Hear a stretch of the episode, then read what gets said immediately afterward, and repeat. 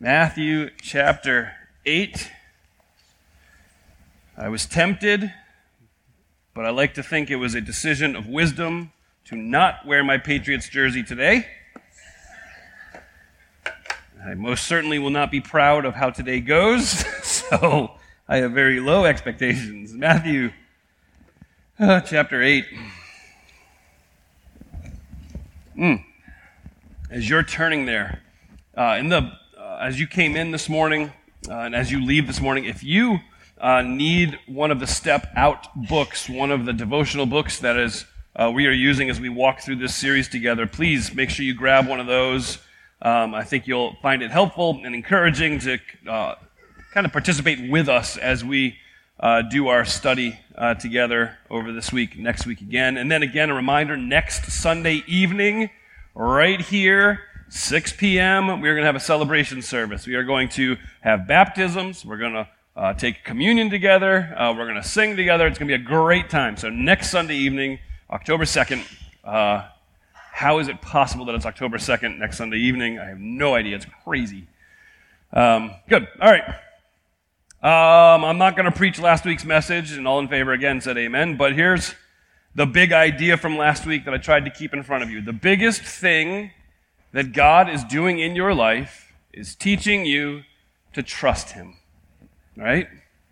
And last week, after the service, I had so many conversations with so many of you that, that agreed, not because it's like, well, that's a great statement. No, because you're like, look at what's happening in my life. This is crazy. And I can tell you right now that what's happening is God's trying to get me to trust Him. And I say, Amen. And then I make it home, and God says, Hey, Frank, the biggest thing I'm doing in your life is getting you to trust me. None of us, um, none of us get to opt out. We all need to learn it. Today, if I was to kind of throw it one big idea in front of you, if you're a note taker and you want to write this down, you should do it now because you won't see it again. we will never risk as we should until we believe God is worthy of our trust. Now, I know when you see the word risk, immediately you're kind of like, I, I don't know if I like that. And I, I understand that. We wrestled with using that word during these weeks and struggled with it a little bit because of the negative connotation of it. However, when it comes right down to it, for the person who is a follower of Jesus Christ, for the child of God, risk really is faith. Because you're willing to make a choice or do something where you may lose, right? That's risk. That's faith as well, with one small exception. If you have your faith in God and who He is and what He's done, you'll never lose.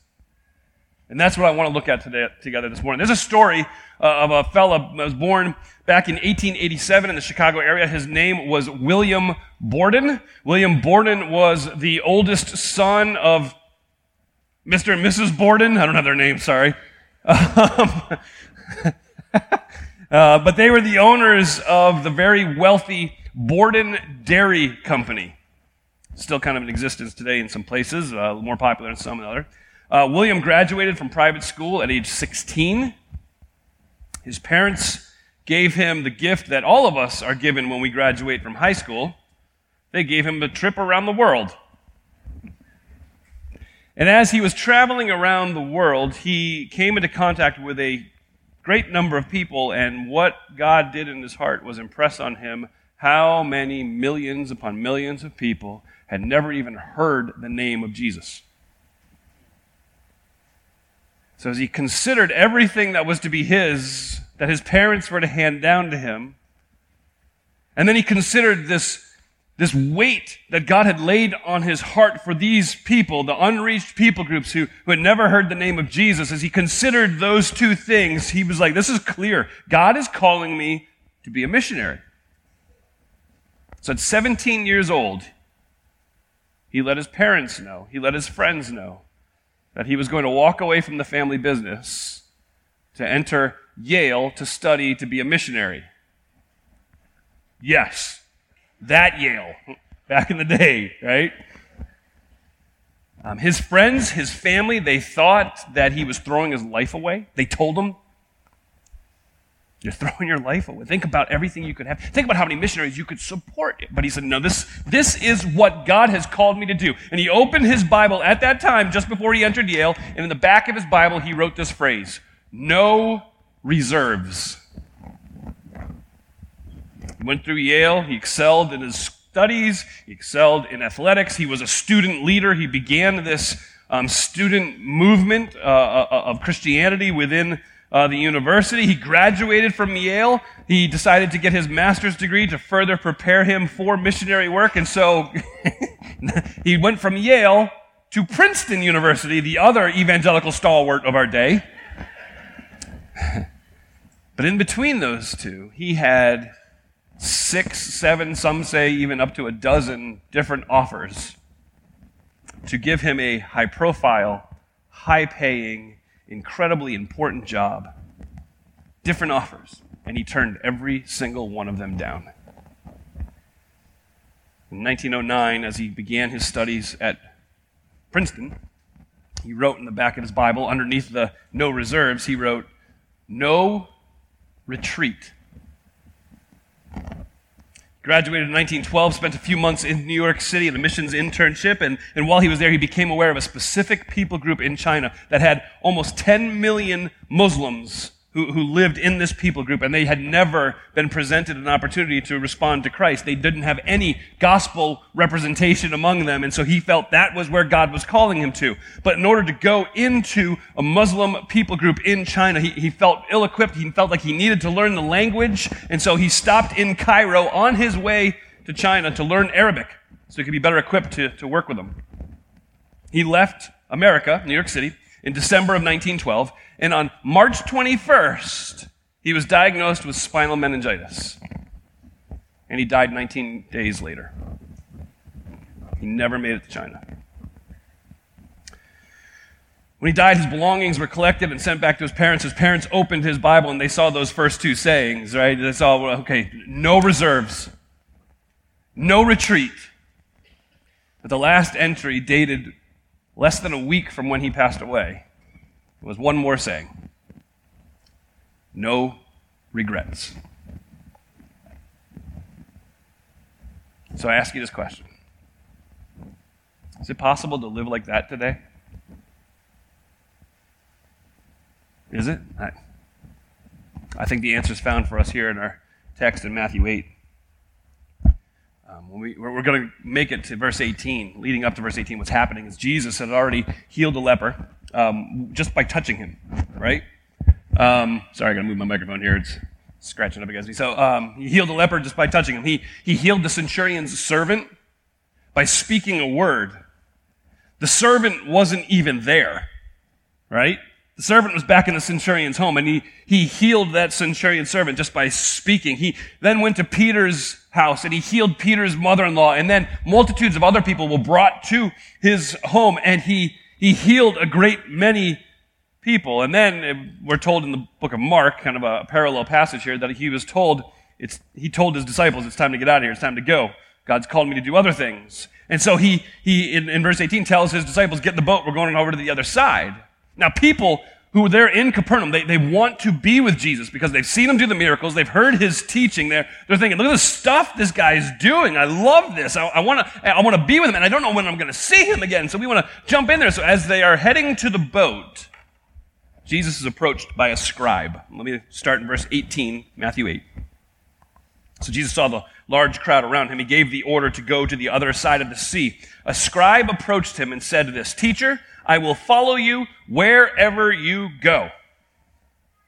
Jesus told him, well, Foxes have dens, birds of the sky have nests, but the Son of Man has no place to lay his head. So, so here comes this scribe. What is a scribe? A scribe is a person who was um, in a very highly politicized position. Uh, he would have studied the law. He would have studied the law of Moses. He was a cultural elite person. Uh, he had status in society, but he also had status in the, in the synagogue or in the temple. So he was looked up to by almost everybody. His job as scribe um, brought great authority, great respect, great financial standings.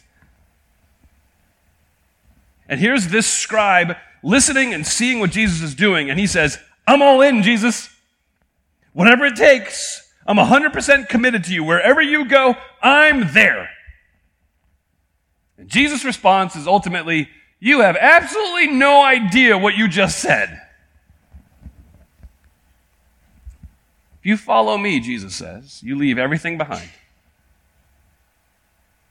And you get me. That's it. You're not guaranteed a home. You're not guaranteed a place to lay your head. You're not guaranteed a place to, to find safe and comfortable to get away from the stresses of the day. You're not guaranteed relationships. You're not guaranteed any possessions. You're not guaranteed a certain reputation. In fact, in fact, if you remember correctly, as Jesus is teaching in other places, he makes it very clear that the opposite is true, right? If they persecute me, they're coming after you for sure, right? If they hate me, they're most certainly going to hate you. So let me, you don't have to answer this one out loud because it might get awkward. But how many times have you heard the exact opposite taught? Oftentimes in church, regularly in the media, you know, if you cling to Jesus, everything's going to go very easy for you, right? You know, and, and, when you come to Jesus, all of those, those difficulties that are, are mounting up in your life are just going to fall by the wayside. I mean, you, it's easy. You come to Jesus and you'll be free from the heartache that made you to look for Jesus to begin with. All that will just evaporate and disappear. And it's a lie. And so when the opposite happens, you know, what Jesus promised would happen, when that happens, and we're persecuted, or we're hated, or we're put into a, a pressure cooker, or we experience great difficulty, we act surprised. I can't believe this is happening.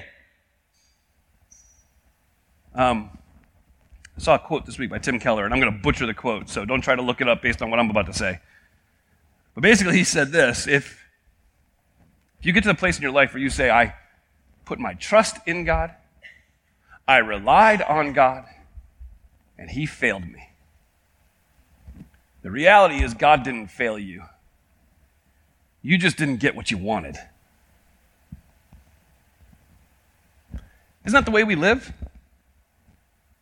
If I follow Jesus, then I have an expectation of what should come next. I follow Jesus, my life should be sunshine, rainbows, lollipops, and absolutely no kale. That should be my entire life. Right? My, my, my athletic teams all should win the championship, which gets really difficult and it cracks me up and they're like, Lord, would you be with the Ravens today? Well, hold on. What if people are praying for the Patriots? Right? I mean, God doesn't have a team. I'll stop right there. There are so many other places to go. But we act shocked when our ideal isn't met. So some people look at this and they think that the scribe was looking at the crowds surrounding Jesus, and the crowds reacting to Jesus and thought, "This one, man, if I if I if I hook my wagon to this cart, then, then he's just going to pull me wherever he goes. And, and as he continues to rise in fame and in fortune, then I get to reap the benefit and I in turn will achieve great luxury and great ease. And Jesus makes it abundantly clear to him in a couple of ways. First, very subtle way. Let me explain this to you real quick. He uses a name for himself for the first time in the book of Matthew, the Son of Man. He doesn't refer to himself as Christ. He doesn't refer to himself as the Messiah. He doesn't refer, uh, to himself as Lord. The reason is this: if he reserve, if he if he um, uh, referred to himself as Messiah, the picture is the Savior of the Jews, the one who comes in as the Jews are living in this mess of the Roman Empire. This Savior, okay, they're he's they're saved. If he uses the phrase Lord, well, that's like King, like like Roman uh, leadership and Caesar. But he uses the word out of Daniel chapter 7, the name Son of Man, which speaks not of what's happening right now, but one day will happen in glory. He says, Let me tell you something, Mr. Scribe. When you come to Jesus, you get Jesus. You, you, you, don't get health, you don't get wealth, you don't even get free cable. You get Jesus. And someday, someday, as that inheritance is poured out on Jesus, you will receive the same. But in the meantime, In the meantime, this is going to be difficult. This is going to be hard. So, Mr. Scribe, are you sure you're in? You need to know what you're signing up for. It's not a, a life of belonging to a club where you come and you drop off your kids and you drink some coffee and then you sing some happy, happy songs and then you listen to a guy spit and yell for about a half an hour. Then you pick up your kids and you walk outside and you get in the car and you sing show tunes all the way home because life is perfect. That's not what you're signing up for when you say, Jesus, I want to follow you. I think, I think Christianity universally, but most specifically, westernized Christianity is in the heap of trouble that it's in is because that's the Christianity we promise to you as preachers. And the reality is that is not the Christianity that Jesus is calling you to. He's calling you to a life of denying yourself. He's calling you to saying no to yourself. He's calling you to sacrifice some of the comfort that you hold so dear. Are you willing to follow him no matter what it costs you? Are, are you only going to follow him and serve him if there's something in it for you? You know, the no reserve. No matter what it costs, I'm in. It's interesting that after Jesus responds to the scribe, and, and, and let me be honest, we don't know if the scribe said, I'm in still, and decided to follow him. It doesn't tell us, okay? But another uh, disciple uh, approaches is, is, in verse uh, 21. Lord, another of his disciples says, Okay, first let me go bury my father. And then Jesus told him, Follow me and let the dead bury their own dead. okay, so, so after this interaction with the scribe, you get this other guy running towards the boat, like, Hold the boat! Hold on! I'm in! I'm in! Hold on! But Jesus, I got a couple other things I got to wrap up first, okay? Is there a second boat coming around sometime? Because I'm in. I mean, I have this one thing I got to do. And, and, I mean, it's, it's kind of insensitive for me to joke about it, right? Because the fellow's like, I need to go bury my dad. And you think it's insensitive for me to joke about it all? Look at how Jesus answers him. Right? That's not the bedside manner you would expect from our loving, kind Savior.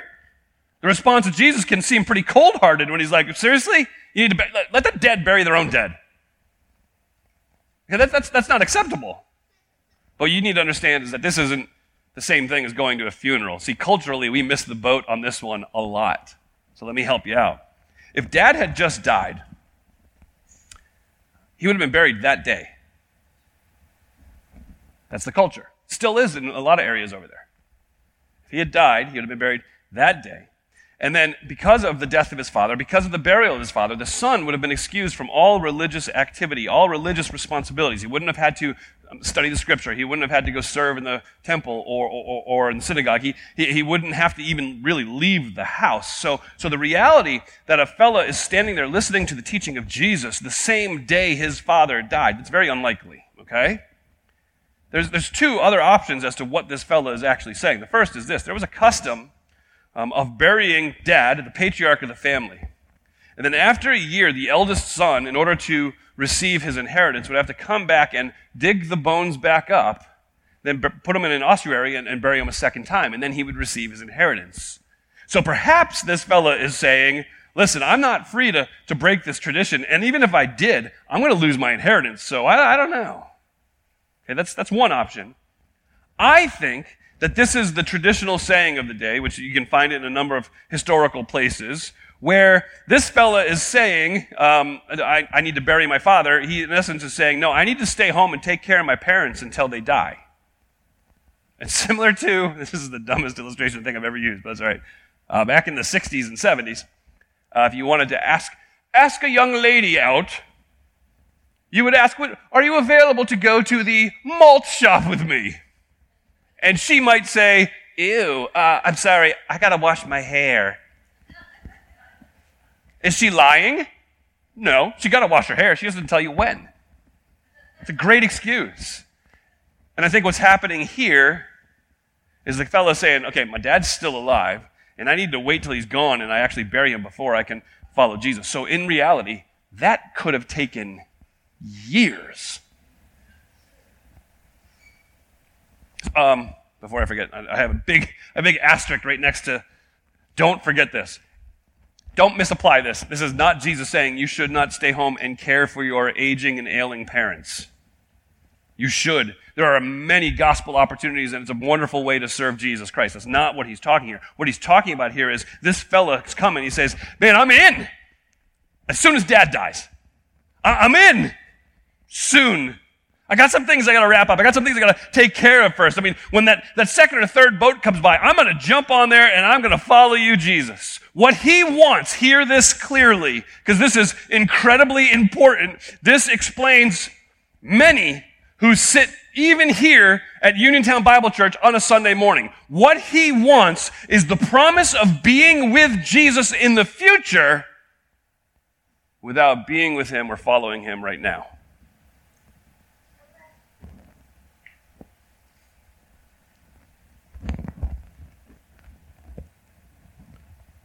Jesus has called you, and he has, then you need to step out and follow him. If Jesus has called you, he hasn't called you with a nine easy monthly installment payment plan. He hasn't called you to convenience. It is in or it is out. Stop giving Jesus what is left. This is, this is the person who, who thinks they can turn on or turn off their allegiance to Jesus based on convenience. And I'm going to tell you this right now an allegiance that can be turned on or off is not allegiance. You are serving yourself. And Jesus says, No, what you have done, sir, is you have served me while I'm here in your hometown. You have been my disciple. He calls him his disciple right here in Capernaum. And it's been easy. It's been convenient. But as soon as it's time to get on the boat and go, you're like, I don't know. There's got to be an easier way to do this. And Jesus says, no, I want you to serve me without the possibility of retreat. So think about how dramatic and drastic those calls are on the lives of these men, right? The scribe and the disciple are told equally. You want to follow me? You'll have no place to lay your head. You better make sure you're all in. And then the other one is, you want to follow me? Then get in the boat now and stop dilly dallying. Let's go. my dad just came out. I don't know what that was, but it's okay. as those things are there, as that is the call on your life, you have to understand it's costly. It's costly. It's costly. There is no easy Jesus. It's costly. So, what you need to wrestle with this morning, friends, is is it worth it? It's kind of a ugly way to say it, but you've got to ask that question. You've got to evaluate that. Is it worth it? Does Jesus have the right to make such demands on your life? Is it justified? I wonder if that's what the disciples were thinking as they get in that boat to go to the other side there in verse 23, as they crowd into this boat. I mean, they, they might have been kicking around the man. We could have used more disciples. Jesus is more, so much more, than we could ever possibly imagine. That if we step out of our comfort, even in ways that other people might consider risky, we will never regret it. And I think that's why Matthew continues here in verse 23.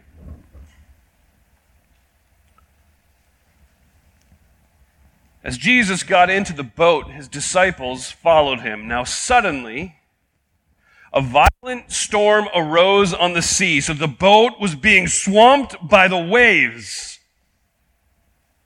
But Jesus kept sleeping.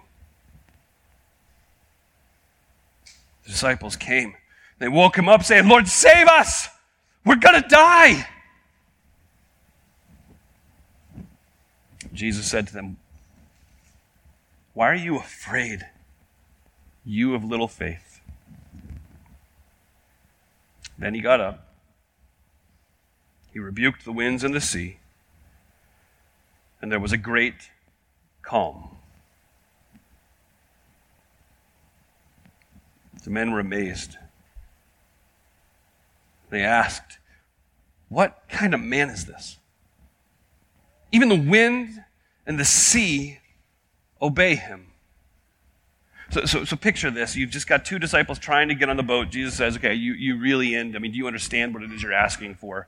You, you don't, I don't think. And then these other guys are like, we're already in. We're following him no matter where we go. We have turned our back on everything. There is no reserve. There is no retreat. So they jump in the boat and the, the storm comes off the, the hills and this, and there's storms over there that you can have an eight foot wave crash over the, the stern of the boat or the bow of the boat without any problem. And the boats are not big luxury uh, uh, um, boats. You got to understand that these boats are probably about 26 feet long, about eight feet wide.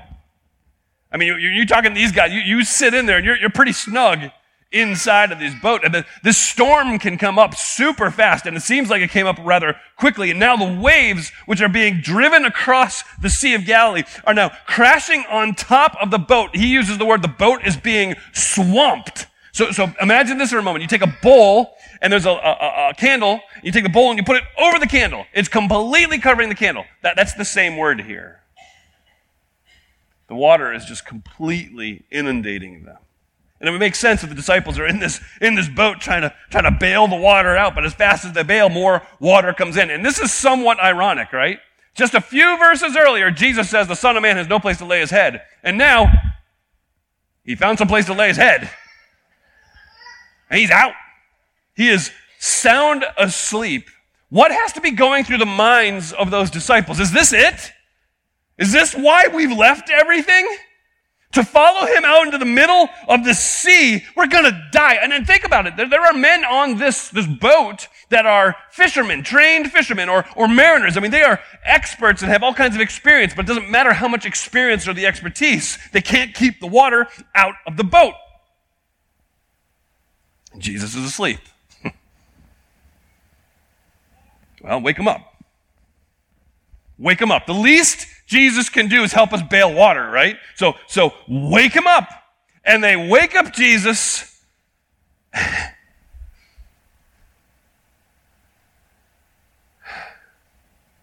you little faith ones. Why are you afraid? Now, please notice as you read this, and it's important that you understand the order of things. Jesus says this before he does anything about the storm. So, in your mind's eye, picture the wind is pelting the disciples with the spray from the waves as they are just being thrown all over the place. And they're trying to hold on. They're trying to get the water out. And then wake, Jesus, wake up! And Jesus looks at them and says, Why are you afraid, little faith ones? And then they stay rocking for a while, holding on to whatever they can. And I can imagine the look of Jesus right into their eyes as they're just being thrown about.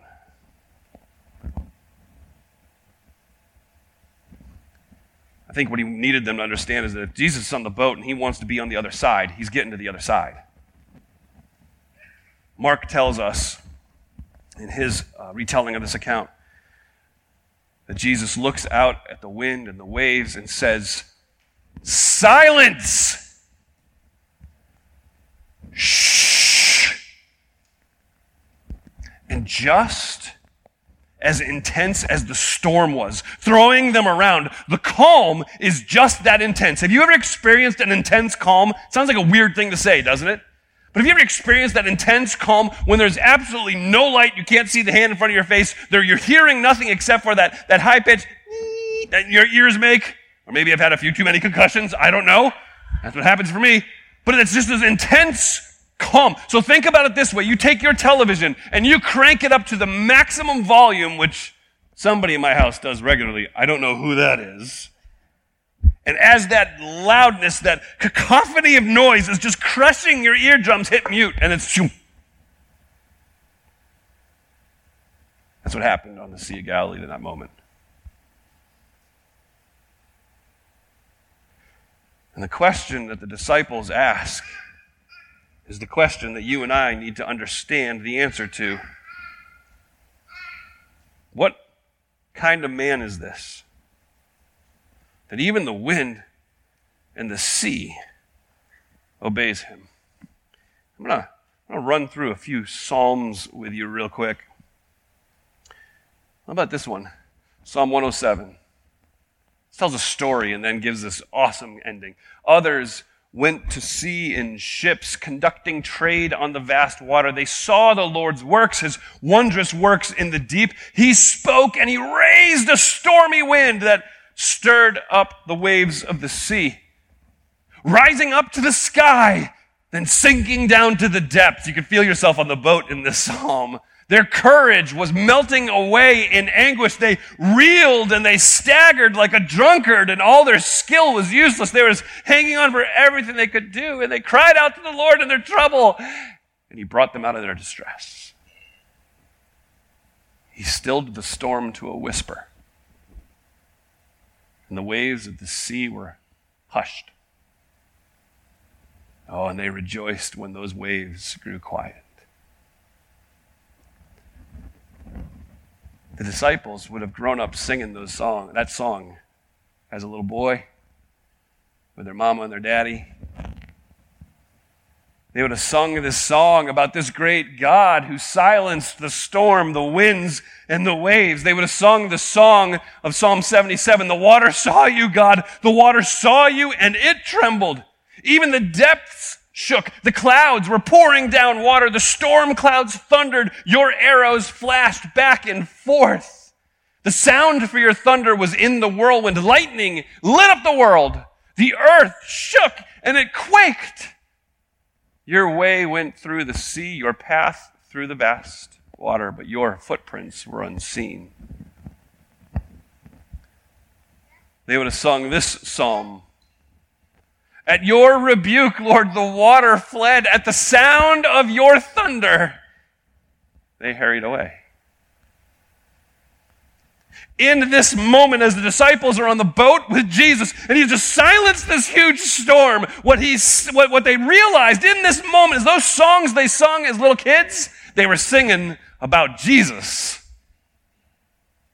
This is who we're following. This is the one who we have left all for. This is the one we can truly say we will have no reserve or retreat as we follow him because this is the sovereign over all creation. This is God himself. This is not a story about Jesus stilling the storms of your soul to bring you peace. This is a story answering the question that every single one of us has asked. Is Jesus worth it? Is it, is it worth me taking on shame? Is it worth me being persecuted? Is it worth me being embarrassed? Is it worth me saying, I'm going to walk away from what seems to be the ideal so that I might pursue him because I know he said, come on, step out, follow me.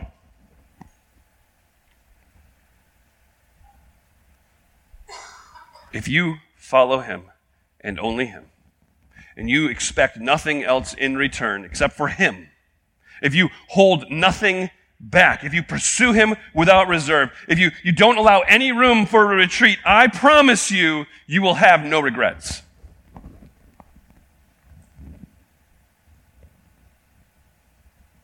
He's the one the wind and the waves obey. That's who he is. Jesus is calling you to follow him.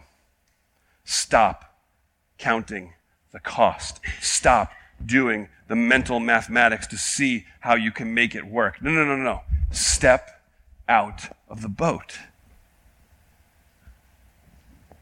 He's calling you.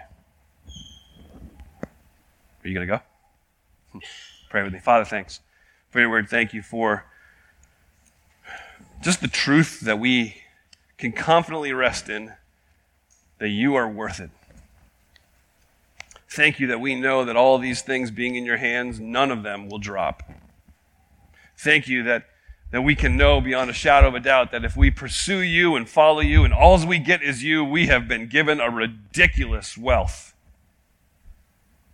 Thank you that, that we are able to celebrate who Jesus is and what he's done for us, what he's done through us, what he's done in us. I thank you that our Jesus laid himself out on that cross and received the punishment for our sin so that we could go free and then rose again from the dead.